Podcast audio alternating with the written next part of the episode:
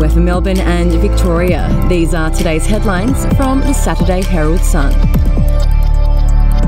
Tens of thousands of workers will never return to the city centre. In a devastating blow to Melbourne CBD, Premier Daniel Andrews says just 60% of workers are likely to return to the city after COVID.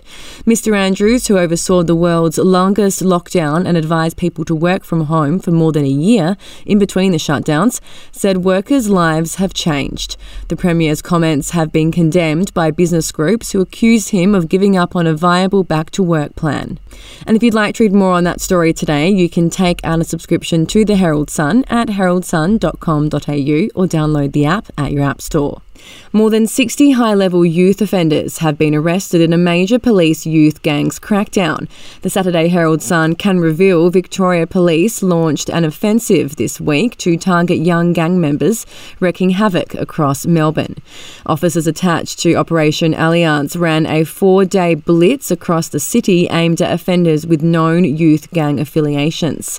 A total of 66 people were arrested in the west and northwestern suburbs alone as police saturated high volume crime areas and zeroed in on bail compliance. We'll be back after this. News doesn't have to be boring. The Brits have given Prince Harry a new nickname after yet another tell all interview. Oh, God, is it the Ginger Whinger? Let the team at news.com.au get you up to speed each day with their podcast, From the Newsroom. a couple were busted joining the Mile High Club. Well, I guess they can't fly Virgin anymore. Politics, sport, red carpets, royals. Get all the goss in just a few minutes. Follow From the Newsroom wherever you get your podcast from.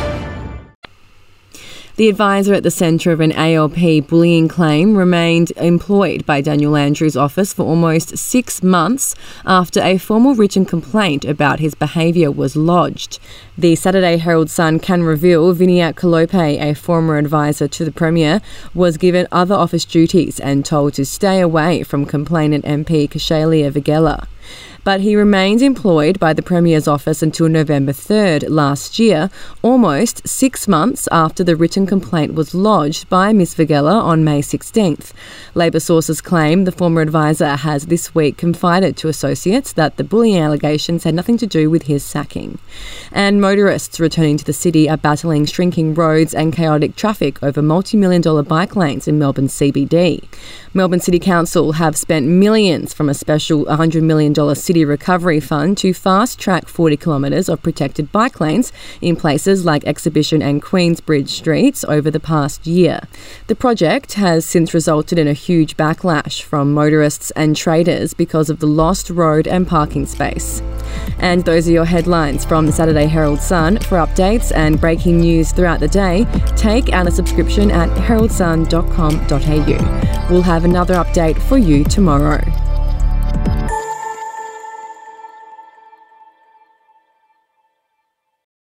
I'm Andrew Rule, the host of the podcast A Life and Crimes. Here are some of the things that we've been talking about the last few weeks.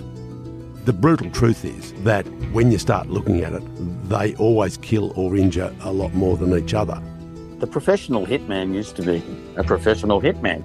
Evil strikes in all forms, but particularly as stupidity. Life and Crimes is available wherever you get your podcasts.